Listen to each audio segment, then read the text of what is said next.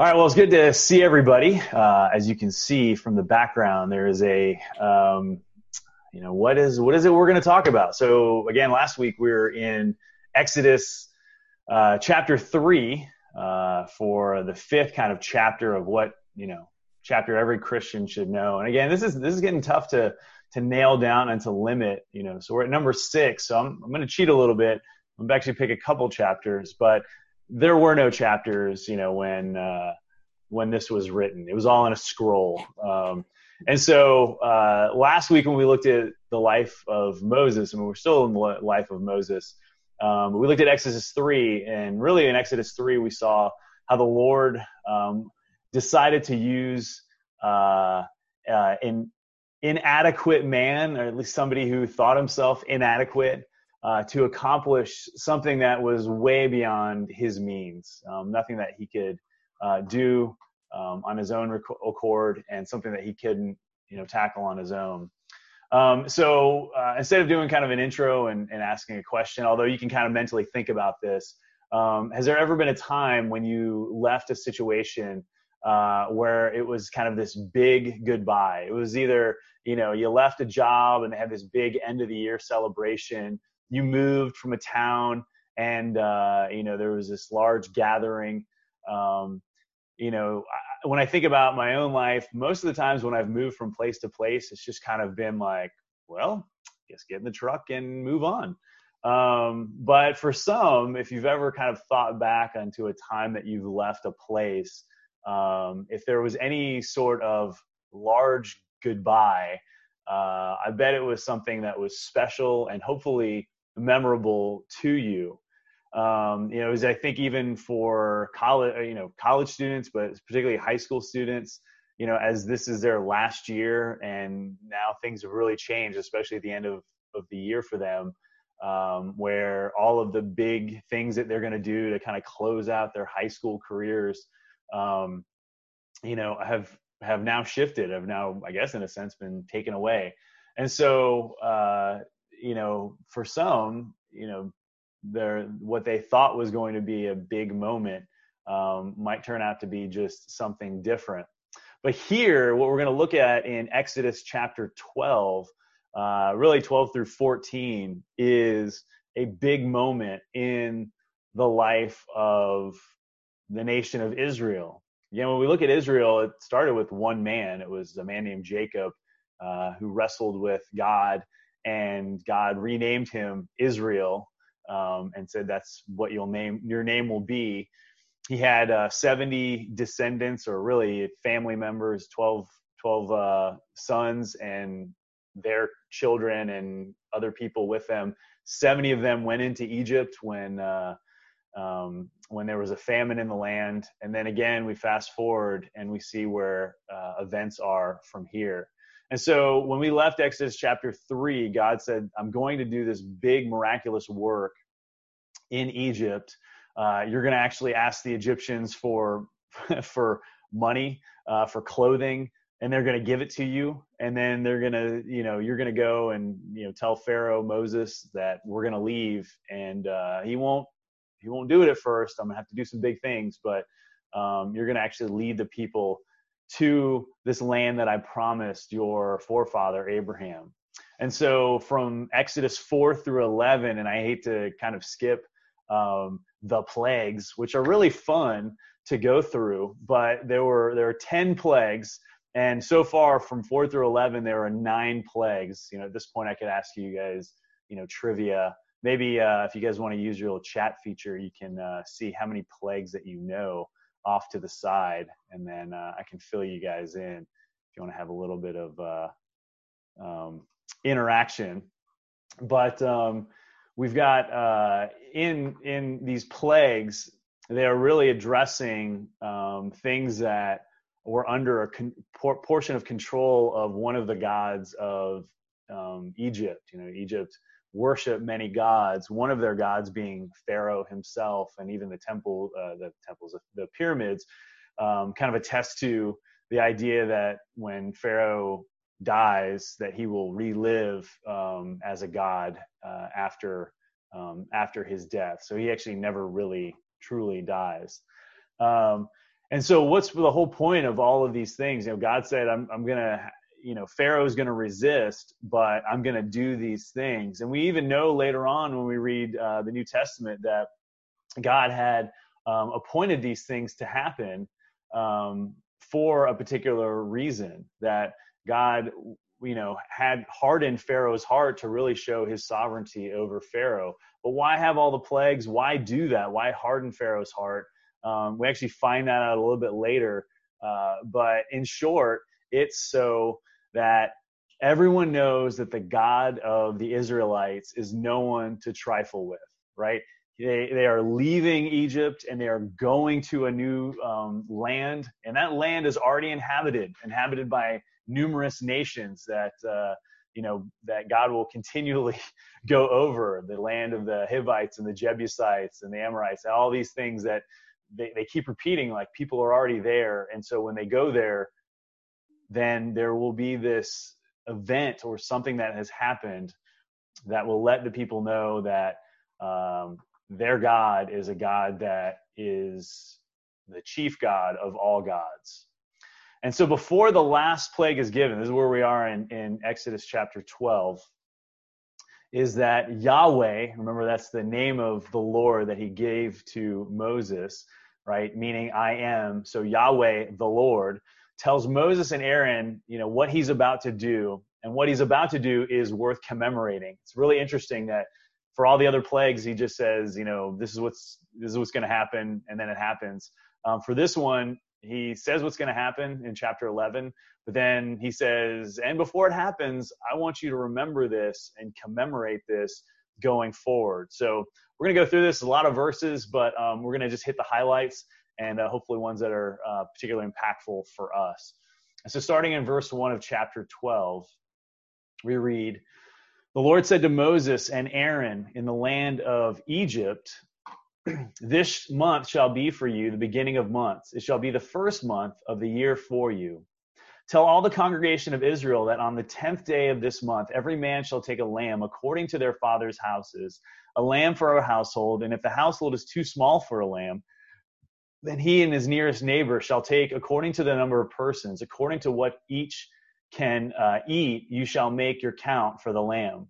Your lamb shall be without blemish, a male a year old. And you may take it from the sheep or from the goats, and you shall keep it until the fourteenth day of the month. when the whole assembly of the congregation of Israel shall kill their lambs at twilight. Then they shall take some of the blood and put it on the two doorposts and the lintel of the houses in which they eat. And they shall eat the flesh that night, roasted on the fire with unleavened bread and bitter herbs, they shall eat it. Do not eat any of it raw or boiled in water, but roasted, its head with its legs and its inner parts. And you shall let none of it remain until the morning. Anything that remains until the morning you shall burn. In this manner you shall eat it with your belt fastened, your sandals on your feet, and your staff in your hand. And you shall eat it in haste. It is the Lord's Passover. For I will pass through the land of Egypt that night, and I will strike all the firstborn in the land of Egypt, both man and beast, and on all the gods of Egypt I will execute judgments. I am the Lord. The blood shall be a sign for you on the houses where you are, and when I see the blood, I will pass over you, and no plague will befall you to destroy you when I strike the land of Egypt. This day shall be a memorial day, and you shall keep it as a feast to the Lord throughout your generations as a statute forever. You shall keep it as a feast. so there's a lot kind of uh, a lot of detail that we see um, that's here in in the in this particular portion of scripture but super fitting um, especially the time of year that we're looking at and especially this week and what's coming up um, with Easter next weekend. so, what is it first? First question I'm going to ask is, is what does it show, or what does it really indicate um, that this month that you know God is saying that this month that we're in is going to be the beginning of months. So again, you can either hit your space bar or unmute yourself, but uh, someone want to want to try to answer that question.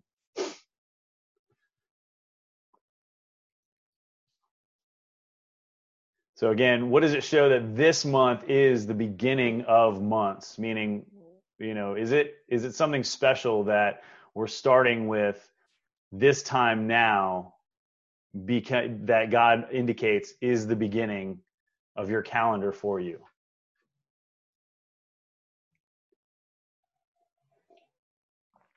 I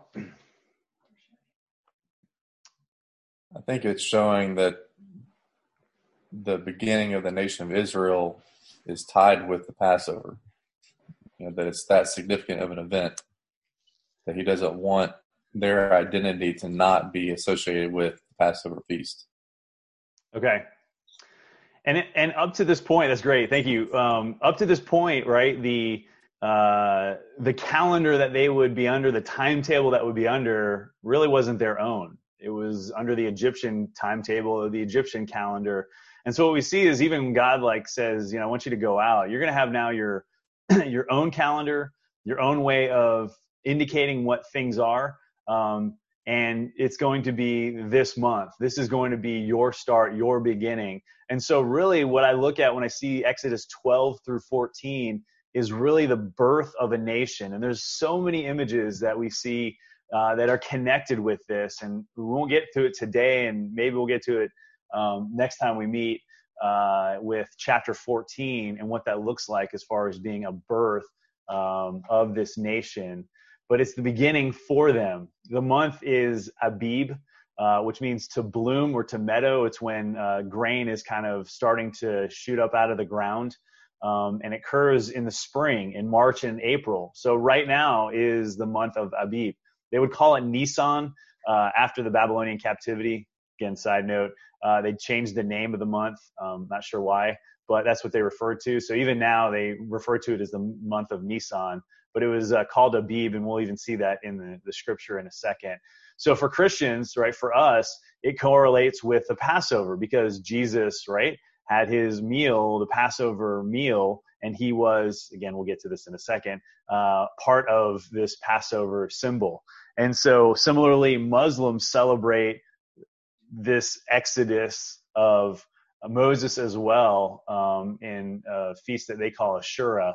Uh, they don't celebrate it until August or September, so their calendars aren't synced up, but we follow kind of the Jewish calendar in this Passover celebration. So it's something that back then, why it was important, the time that we're looking at, is applicable for us right now. And a lot of the imagery comes out of that. And so we see that they're going to keep it uh, for, they're going to start at this time. And there's kind of this meal that God kind of, again, spells out. When you have this feast, you're going to do this. And it's particularly the first night, this Passover meal.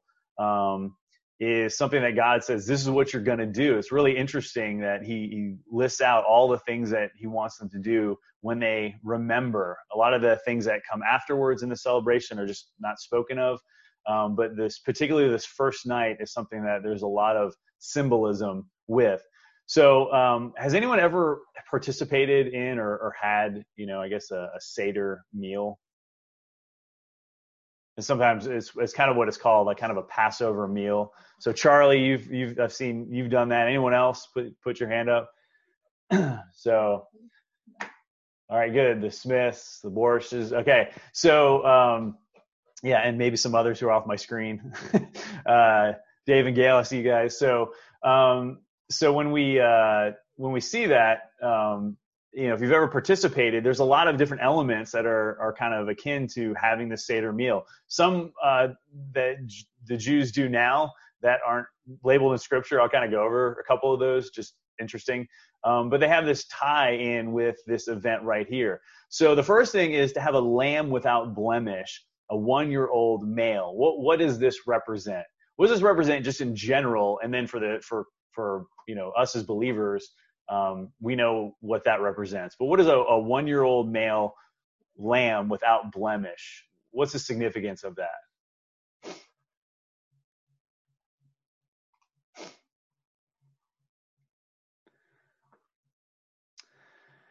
You guys are so kind in letting each other, you know, go first, you know, but just jump in. It's it's okay.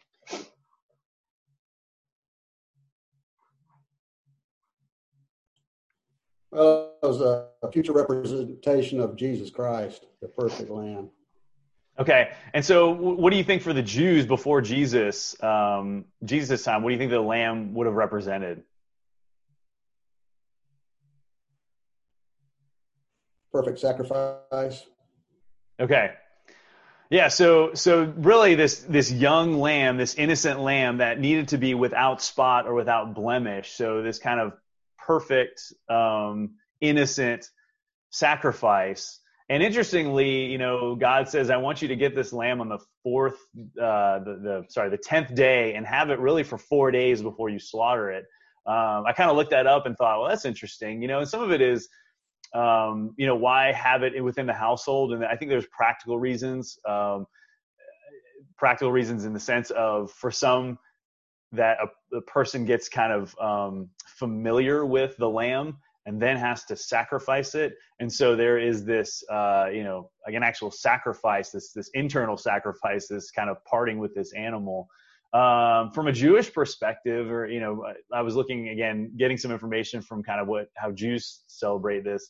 Uh, is that um, that it would have been an act of they see it as an act of courage uh, because the Egyptians actually revered lambs, and so to have a, a lamb um, would have been something that they would have had in their house, would have might have offended the Egyptians, and then to sacrifice it would have been something this last stand.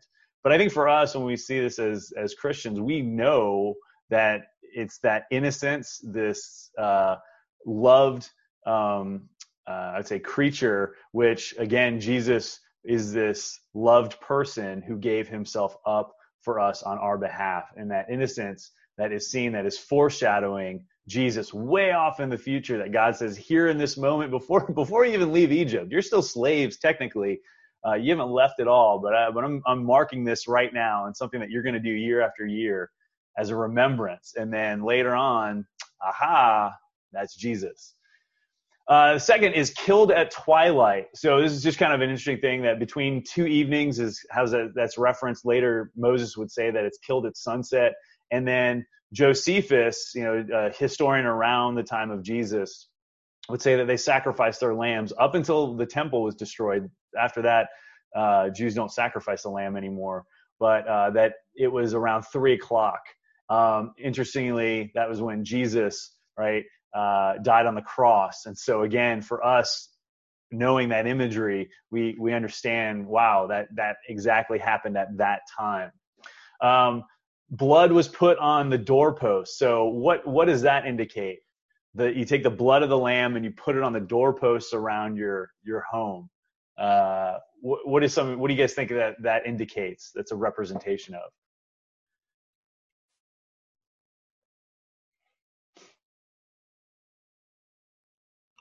Could it be a type and shadow of um, our salvation to come through Christ shedding of His blood? Yes, yes, um, and so Jesus's blood, just like the lamb of the, uh, the lamb's blood, would be a symbol of faith, right? You know, you, the the Jews had to believe, right? They so you want me to kill a lamb and then put the blood around the doorpost of my house. Um, so it was a symbol of faith in that this would actually work, but it was also a means of salvation that right when the angel of the Lord comes, we'll see that in a second, or actually skip over that. But when the angel of the Lord comes, that he'll over pass over the house, and it was a means of salvation. And those that did not have the blood, it would be the wrath of God would be upon them. They wouldn't have that protection because they didn't have the faith in that blood. Uh, uh, next is unleavened bread. That they are to have unleavened bread. What does what does unleavened bread indicate? And actually, what is what is unleavened bread? And don't say bread that's not leavened.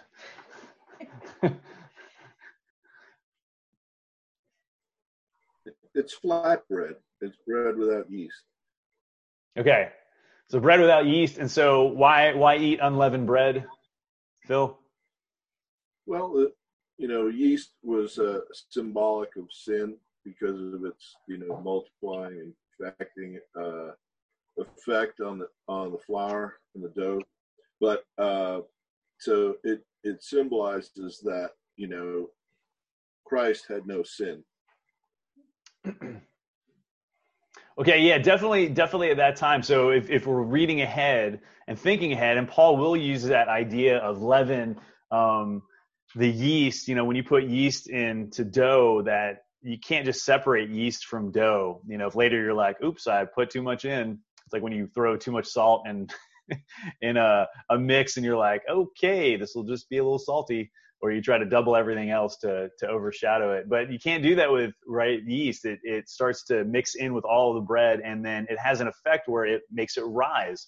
That's why we get our bread that's fluffy. So if you don't have leaven uh, in the bread, uh, and it takes time to leaven. If anyone's ever made bread, it's got to sit out and rise, and that was the whole thing was that you don't have time. So don't put leaven in your bread, and essentially it'll be flat bread. It'll be like a cracker. Um, and so it's it's because this is going to all happen in haste. I want you to eat this bread without leaven. The Jews, it's interesting. It's part of you know their celebration, and even said that you have to uh, get rid of leaven in their house. The Jews will still do that the day before the Passover, that's actually like spelled out, is that they will remove all leaven. In Scripture, it says that you'll be cut off from the assembly if you don't remove leaven from your house. And so they actually spend a day, actually, they'll probably spend days before that trying to get rid of leaven. So anything, any pasta, um, any uh, cookies, uh, any cakes, any bread, um, anything that might have you know something that has yeast in it that has that's been leavened um, is something that they have to get rid of. Uh, it's interesting that even if you go on some sites, you can find um, you can it's it's according to rabbinical tradition, you could sell if you couldn't get rid of some leavened items in time, meaning by consuming them or giving them away, you can actually sell them to a a non-Jew and then buy them back after the Passover. Feel like that's kind of a loophole. But there's even like some websites that you can like sell your stuff online. Um, so interesting in technological days. But that was one thing that that's that was part of again. Just think of like all that would go into just ridding your house of leavened, uh, you know, uh, foods um, that this was a preparation that went into that. And so again, it was a representation of what they did for us today, right? When uh, we have our um, Lord's Supper or communion, usually it is like a flat bread, uh, an unleavened bread, um, because that was the meal that Jesus uh, participated in. That Last Supper was a Passover meal. And so we will take part in that monthly or however long you know we're we're able to partake in that um, together. It's kind of an interesting side note. I wonder if we could do a uh, at home uh, you know Lord's Supper uh, together. Maybe that's something to to think about um, while we're away.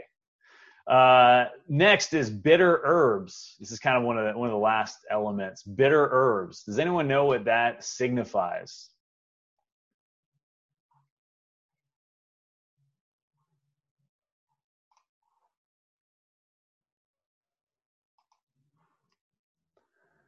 I'm going to take a guess. Okay. The bitterness of sin. I don't know, or just the bitterness of the whole event. Okay. Um, yeah, you're you're you're pretty close. It's it was it's really to identify with the the bitterness of slavery, of being in bondage. And again, for the Jew, it was this is where we were. Don't forget about that, and this is where we are going. Uh, again, God has promised us something greater. And so bitter herbs. And then the last thing that you know you see actually a part of Jesus's um, you know the Last Supper is it's not commanded in Scripture, but there was another thing added is that they drink drop they drank four cups of wine or wine at different different parts, and so you see Jesus like passing the cup, and we we you know we um, celebrate that today when Jesus took the cup and and we drink of his his blood. Um, but there was kind of an added element of drinking four uh, four different cups of wine, not four cups together, but you pass four cups to the group, and uh, it was a celebration of freedom. So the bitterness of the herbs was to remind them of the bondage of slavery, and drinking a wine was a celebration of um, of freedom that God delivered them out of their bondage. okay, so we if we see so God says, I want you to do all these things that I don't want you to forget, and we'll get to that in a little bit, and I'm I'm gonna kind of go a little bit first. Uh, if you look at verse 12, what was this last plague for? Know, all the plagues, I mean, kind of led up to a purpose.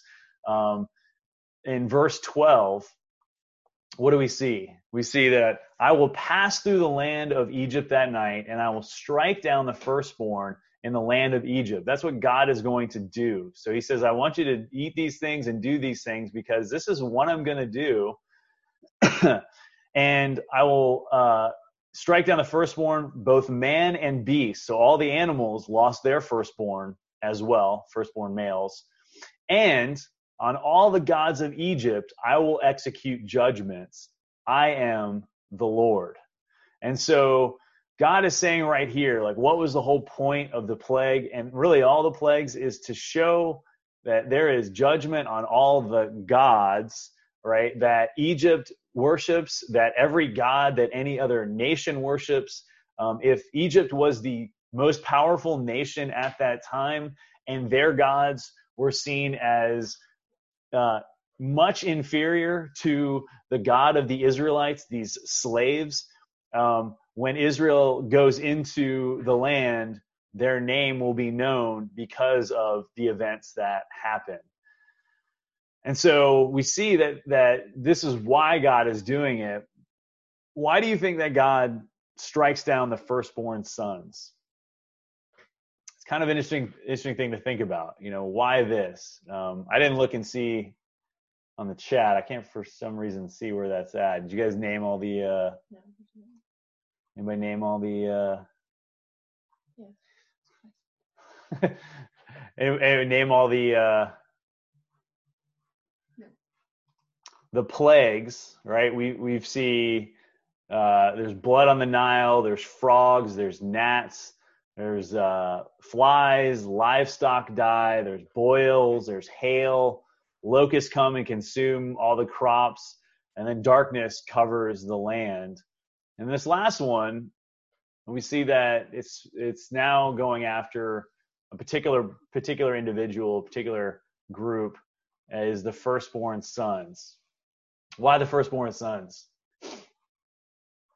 I think it's um, that's where the family line went through. I mean, that's my that's my guess on that. I mean, and you're basically getting rid of the legacy of a false idolatrous nation.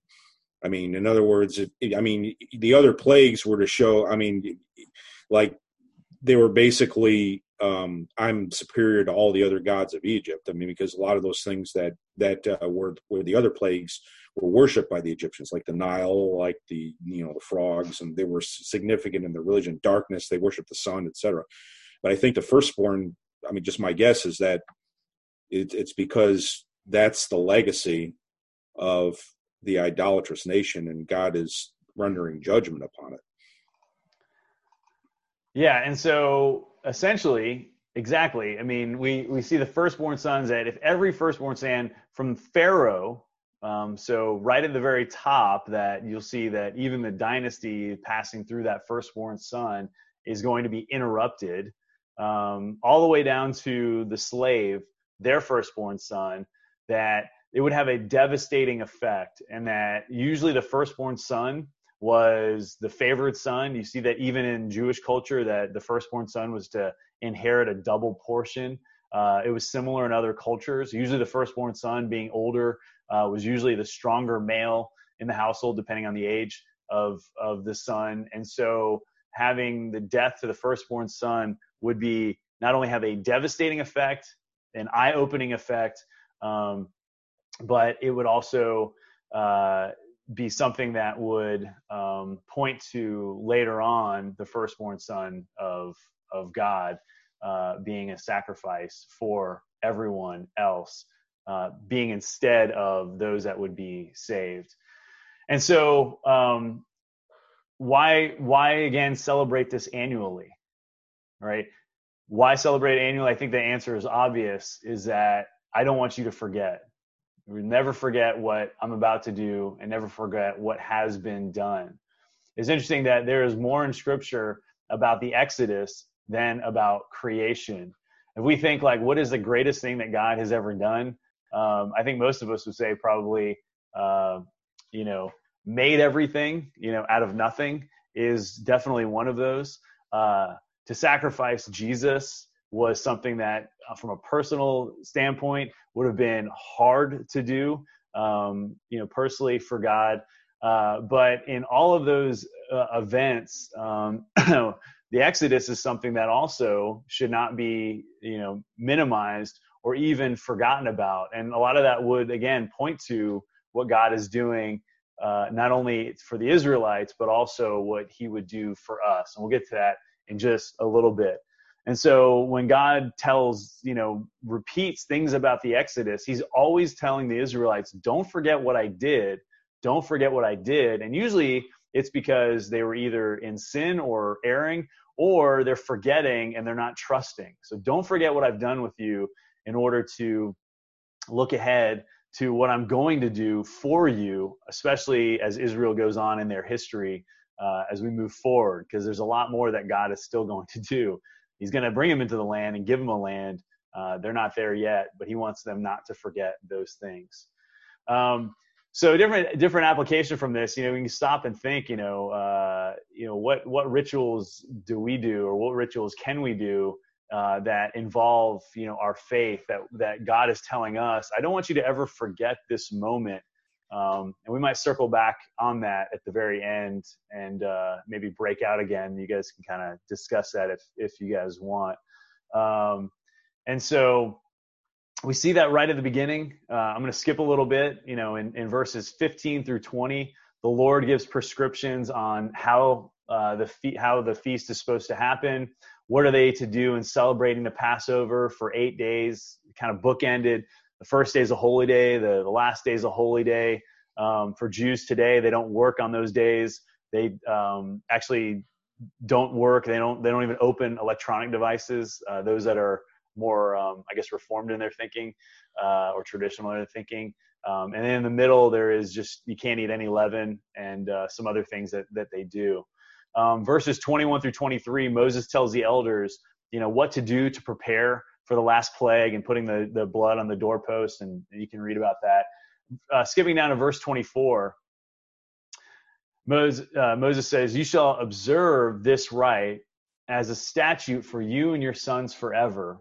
And when you come to the land that the Lord will give you, as he has promised, you shall keep this service. And when your children say to you, what do you mean by this service? You shall say, It is the sacrifice of the Lord's Passover, for he passed over the houses of the people of Israel in Egypt when he struck the Egyptians, but spared our houses.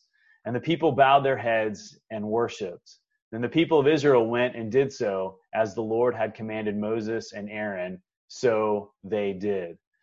so what's what's again one major reason why the people in Israel celebrate the Passover?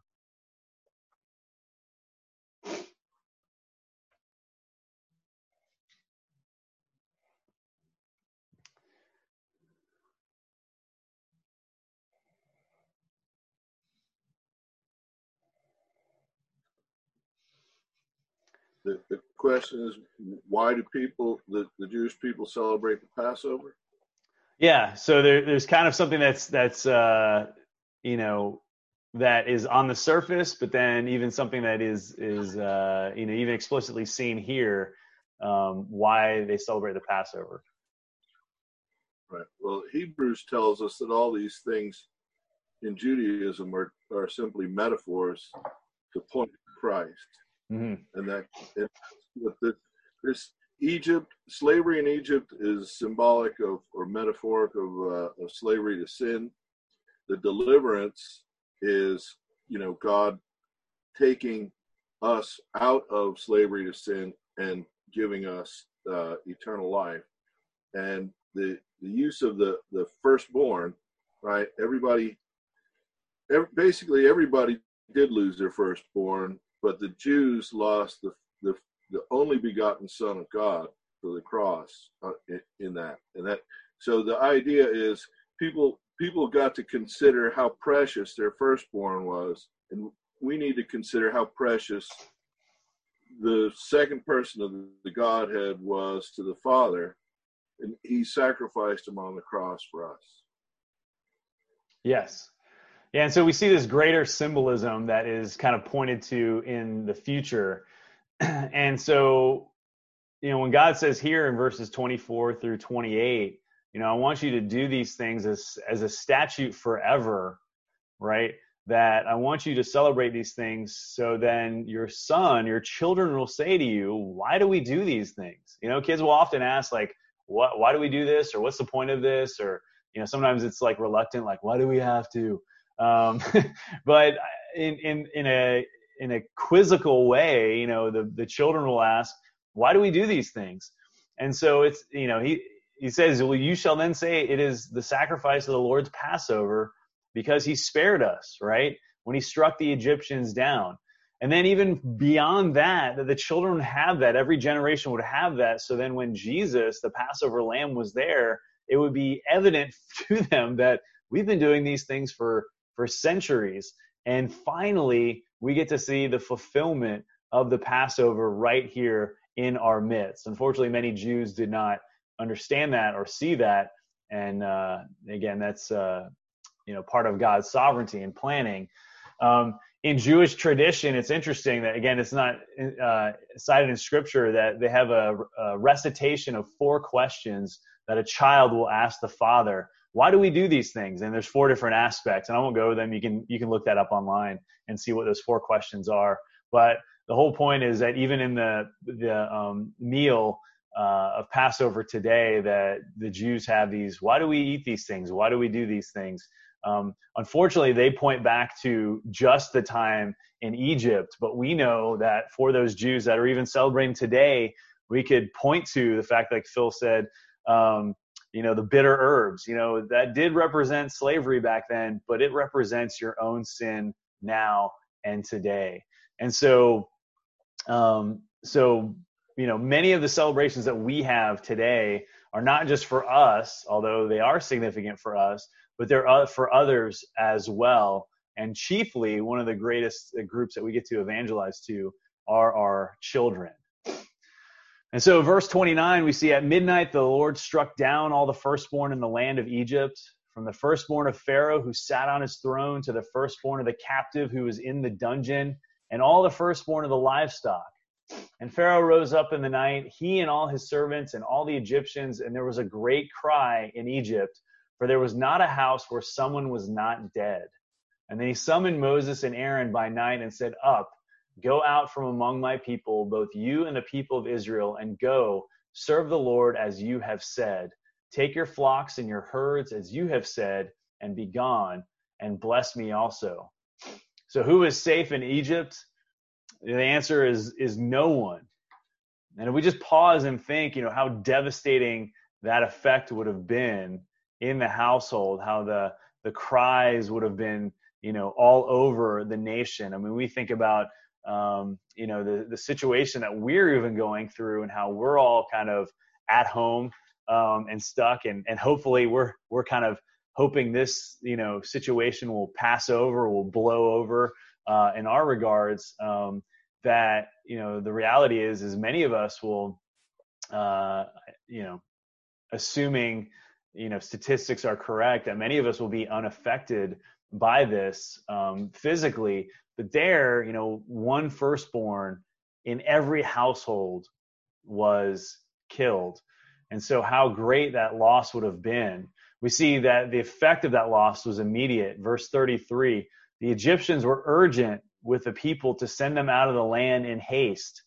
For they said, We shall all be dead. They saw that that was just a precursor for what was going to happen. If all the firstborns done died, if we don't let them go, we'll all be dead.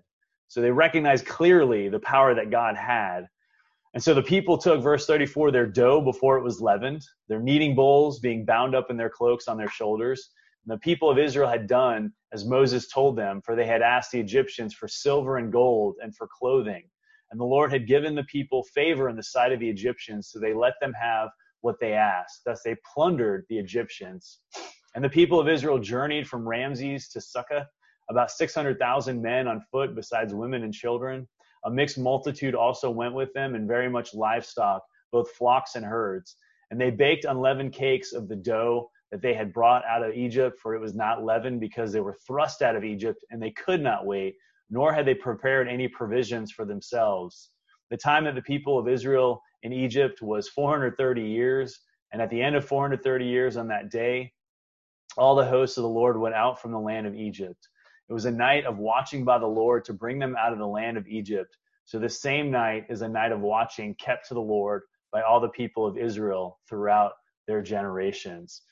And so, how did the people respond? The Egyptians responded, obviously, right? They said, you know, go. Earlier in chapter 11, verse 2, God said, I want you to go and ask the people for gold and silver and clothing. And so they actually asked them beforehand, and now they're like, all right, now go, take the stuff, just get out of here. So God even told them to wait and prepare and not even and ask, you know, on their leaving. But they had had been given these things and uh, they were ready to go. He said that he would do that in Exodus chapter three. We looked at that last time, and now we've seen that's exactly what they have done.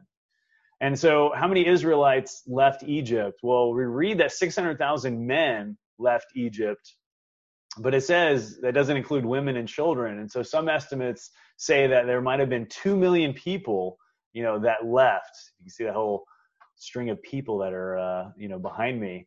Um, 2 million people that are leaving this nation. And so how long do we see that Jacob's descendants were in Egypt? 430 years. And so the question is, why Egypt and why this long? I've, I've, I've uh, mentioned this before, but does anyone, you know, can anyone answer that question? Until the sin of the Amorites was complete. but but not what he what, what was told that before they entered into the promised land that the the sinfulness of the people who lived there was going to get to a point where God would judge them with Israel's entrance, more or less. Yeah, well, that would be that would be when they actually finally enter into the promised land. But up to this point, they haven't they haven't sinned yet, and so we see the 430 years. You ask like, well, why that long? You know, he promised Abraham 600 years beforehand. Um, you know, it took a couple hundred years for Jacob to enter Egypt. So the question is, why Egypt? Uh, I've mentioned that before. Is that Egypt was again one of the most powerful nations at that time, and being slaves of Egypt would have offered protection they would also been able to uh, be fruitful and multiply. And Exodus 1 says that is that they were very fruitful, even to the point that Pharaoh wanted to respond and kill some of the children because they were multiplying, um, you know, beyond uh, their expectations. And so, and we're starting to become a burden. And so, one, it was that safety, but also that time of 430 years to be fruitful and multiply to finally get to a point that now you are a nation and I will send you into this new land and you will have enough uh, people in order to take over that land. And so it's just been given that time and Lord's, the Lord's perfect timing in order to protect them and to allow them to flourish. And so the, very end of chapter 12, the Lord explains, you know, the Passover is, is only for the Israelite uh, if a foreigner wants to take part, he must be circumcised. And, and again, we see this idea of circumcision being a, a distinguishing mark from the Israelite and the the pagan. And so again, as we as we look, and I'm just going to kind of briefly go through some things in chapter 13, um, and just to kind of see the repetition of what we see, and we'll close it out in just a second. So verse 8 says, You shall tell your son on that day. Again, he says, Remember what we've, we've been doing. Verse 8, you shall tell your son on that day, It is because of what the Lord did for me when I came out of Egypt. And it shall be to you as a sign on your hand and as a memorial between your eyes that the law of the Lord may be in your mouth. For the strong hand the Lord has brought you out of Egypt. You shall therefore keep this statute at its appointed time from year to year. Again, this whole celebration of the Passover wasn't just for uh, those that experienced the Passover, but it was for those to keep passing it down and for an instruction point for their children because God wanted them to remember what they went through and what God did for them to make them into a nation that he had promised to Abraham. And we'll get again to the application for us as well in just a second. Verse 14, and when the time has come, your, your son asks you, What does this mean? You shall say, By a strong hand the Lord brought us out of Egypt. For Pharaoh stubbornly refused to let us go. The Lord killed all the firstborn sons in the land, both the firstborn of man and the firstborn of animals.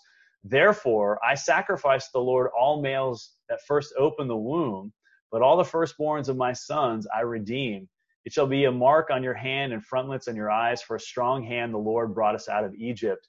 That later on, that God would use this idea of not only remembering, but perpetuating this idea of sacrificing of the firstborn animals and also redeeming of the firstborn sons.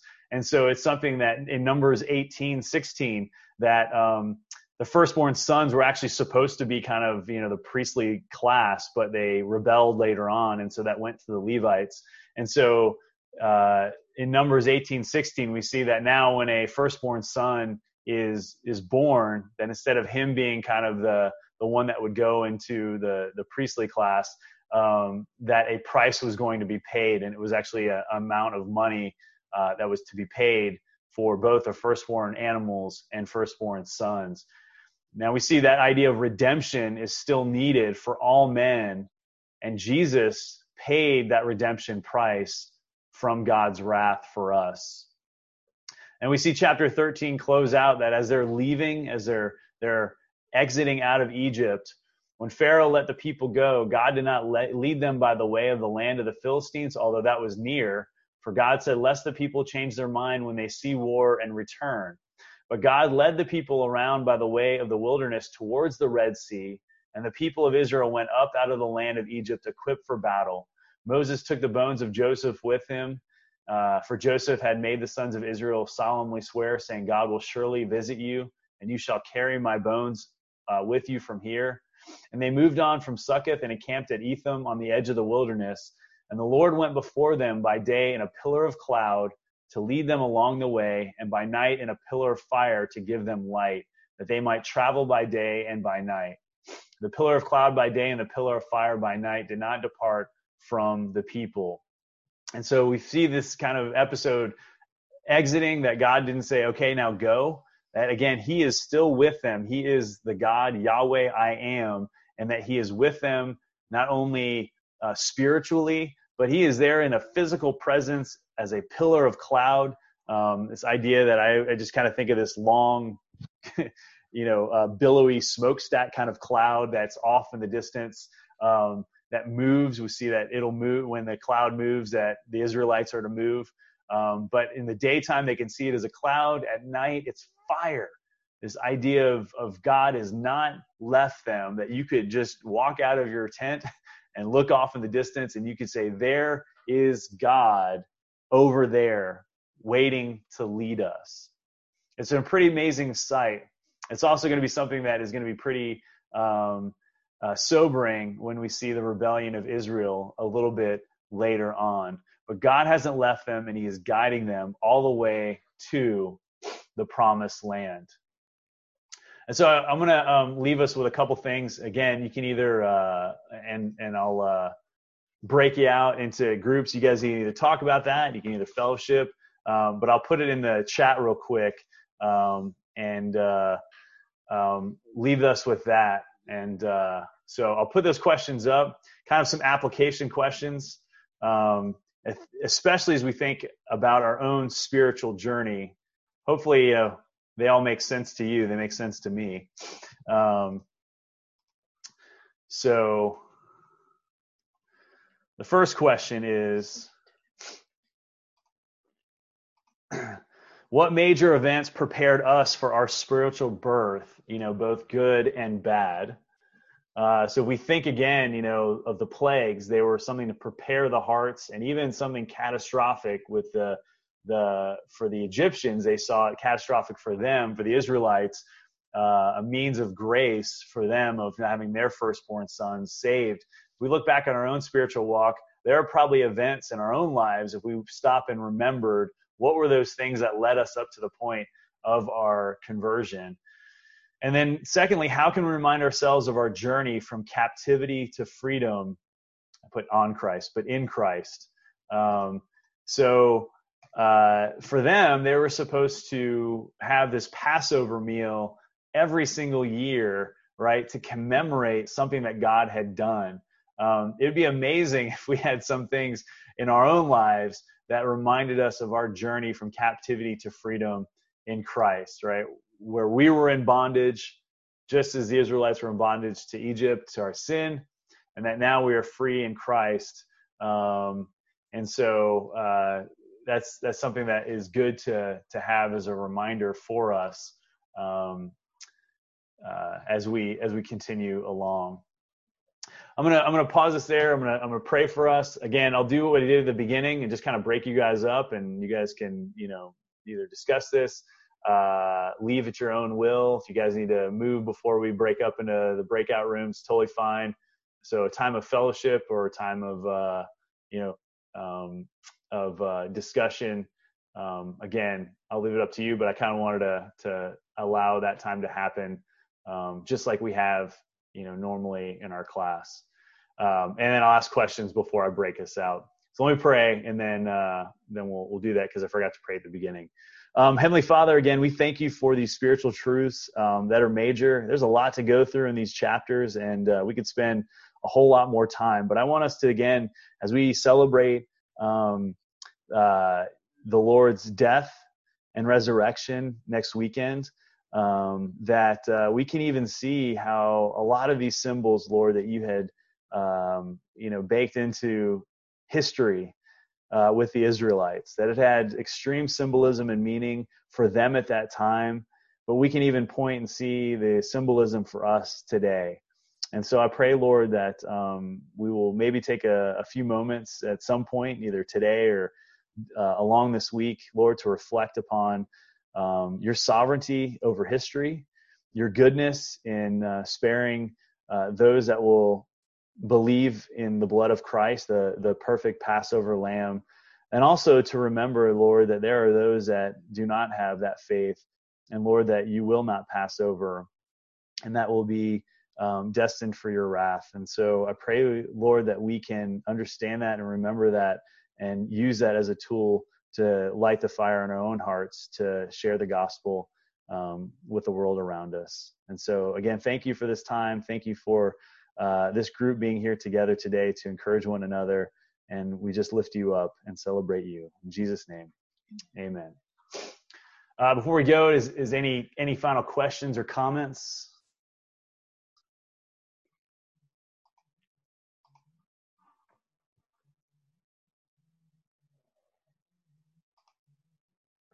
Don't forget to go to church. virtually though, virtually, yeah. So don't don't forget that uh, later today. So it's nice to see all your faces. You too. yeah, and we'll probably um, take off next week. I know that's kind of typical that we would take off uh, during Easter. You know, during uh, the Lord's resurrection celebration.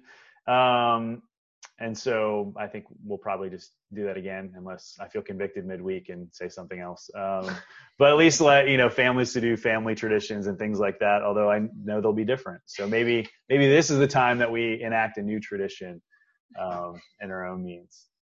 So, uh, but I encourage you guys to continue to uh, to talking and to to meeting with one another.